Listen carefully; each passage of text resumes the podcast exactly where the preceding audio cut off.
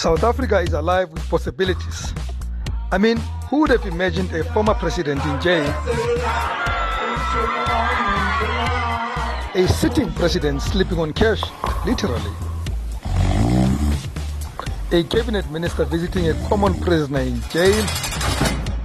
Or even the post office operating even when they have nothing to do. Can you confirm that delivery performances dropped? Welcome to the new Sowetan Live podcast called Taking the Rams by the Horns with me, Rams Mabote. Each week, I will be taking a lighter look at very serious topics that half the time drive you up the wall. This podcast will use humor to take no prisoners, have no holy cows, and cook a whole lot of sacrificial lambs.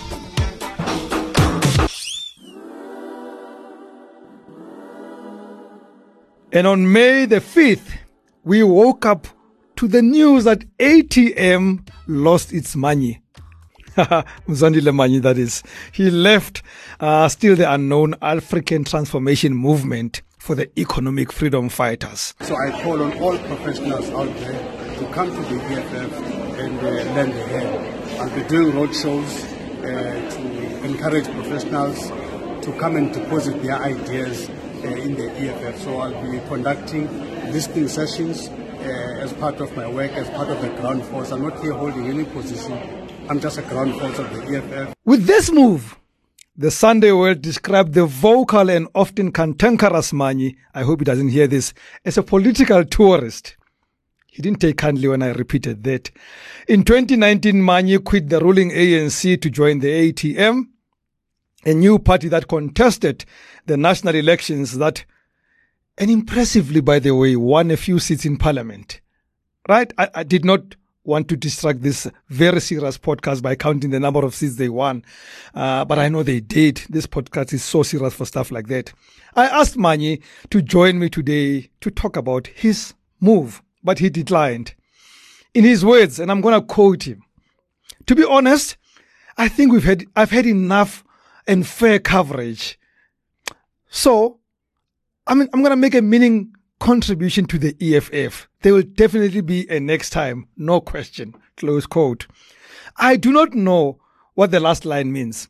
Does it mean that this is not the last time he quits a political party for another? Or does it mean, as I console myself, that I will someday get a chance to interview him about this move?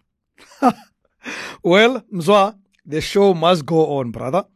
I'm gonna have to do this without you. Let us therefore start at the top. Why did Mzwandile leave? Mzwanele, ne? Mzwanele. See, I'm used to the other name, guys. Mzwanele Manyi. Why did he leave the ATM? There's no bad blood between me and the and the ATM. Uh, I will continue to uh, uh, be friends with them, talk to them, and everything.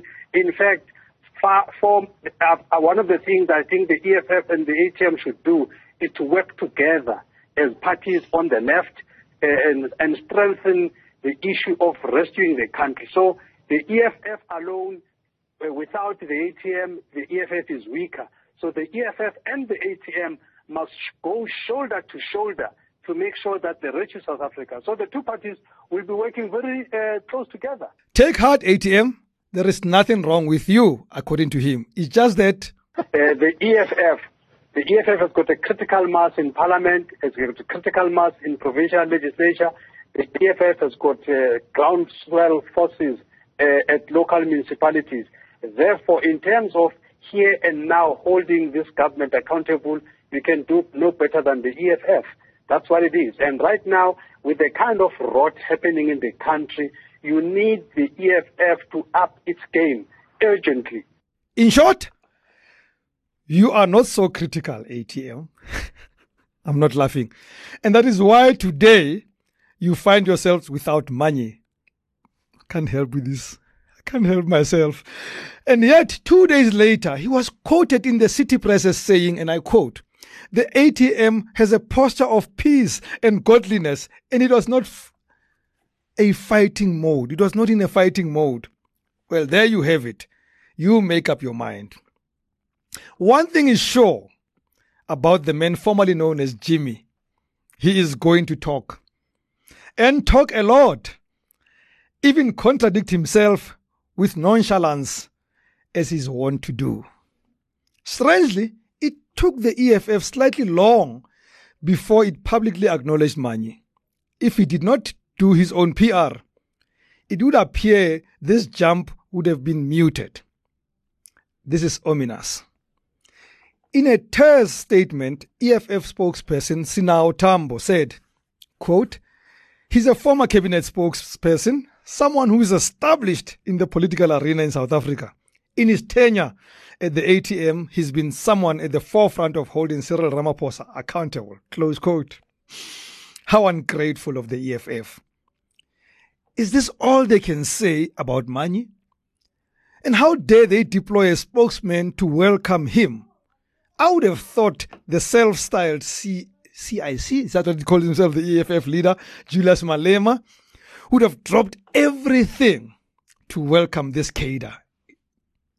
Well, in fairness, a day after joining, he appeared in the media shaking hands with EFF deputy leader, Floyd Shivambu.